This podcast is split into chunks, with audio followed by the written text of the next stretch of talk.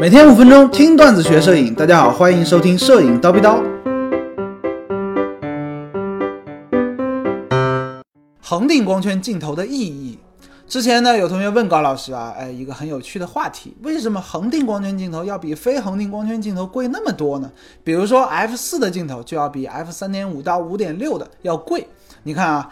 很有趣啊，广角端 f 三点五它要比 f 四还要大，但是呢，为什么 f 四它就更贵呢？哎，对啊，为什么呢？今天呢，我们就来叨逼叨一下恒定光圈的问题。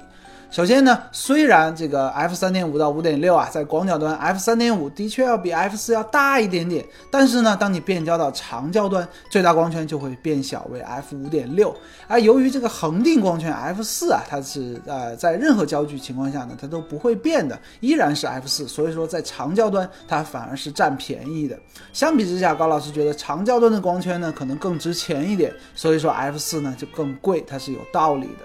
除此之外呢，恒定光圈镜头还有一个特别大的优势在于，你想你变焦的时候，最大光圈它不会变，也就是说这个变焦的过程不会对你的曝光产生影响。而如果说是一个非恒定光圈镜头，用最大光圈进行拍摄的时候，你变焦，哎，光圈就会强制变小，进而呢都会，呃，对这个曝光啊产生影响。这个呢，在某些时候会成比较麻烦，比如说我们用 M 档拍摄的时候，f 三点五到五点六这样子的镜头呢，从广角端变焦到长焦端，最直观的感受就是画面会变暗。哎，除了拍照之外，在视频方面呢，它的表现是更明显的。恒定光圈呢，可以说在视频拍摄领域呢，算是个标配。原理呢也是一样的嘛。如果说你用非恒定光圈镜头拍摄变焦，哎，画面就变暗了，明暗会变化，这个素材是不可用的，这就完蛋了。哎，听到这里呢，有同学可能会问啊，老师啊，你这个死心眼儿啊，为什么我一定要用 M 档呢？哎，比如说我用 A 档不就可以了吗？光圈缩小就缩小呗，快门速度会自动放慢，予以补偿，这个最终的曝光。结果啊也是不会变的嘛，哎，的确，但是需要知道，严谨的视频拍摄肯定是用 M 档的，因为啊，它对快门速度和感光度通常都是有要求的，也是固定不变的。而光圈如果说强制变小，对于视频拍摄来说呢是不可以接受的。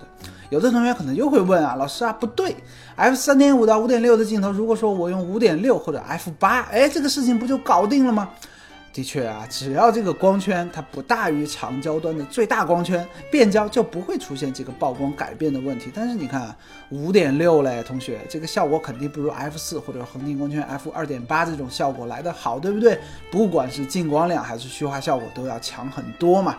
所以说，如果说你在拍摄的时候经常变焦，或者说有很多视频拍摄相关的需求，恒定光圈镜头呢是需要我们优先考虑的。今天高老师就先叨逼到这里了。想要系统的学习摄影知识，欢迎微信搜索“蜂鸟微课堂”，回复 VIP 畅听三百三十多节课程。明早七点，咱们不见不散。拜了个拜。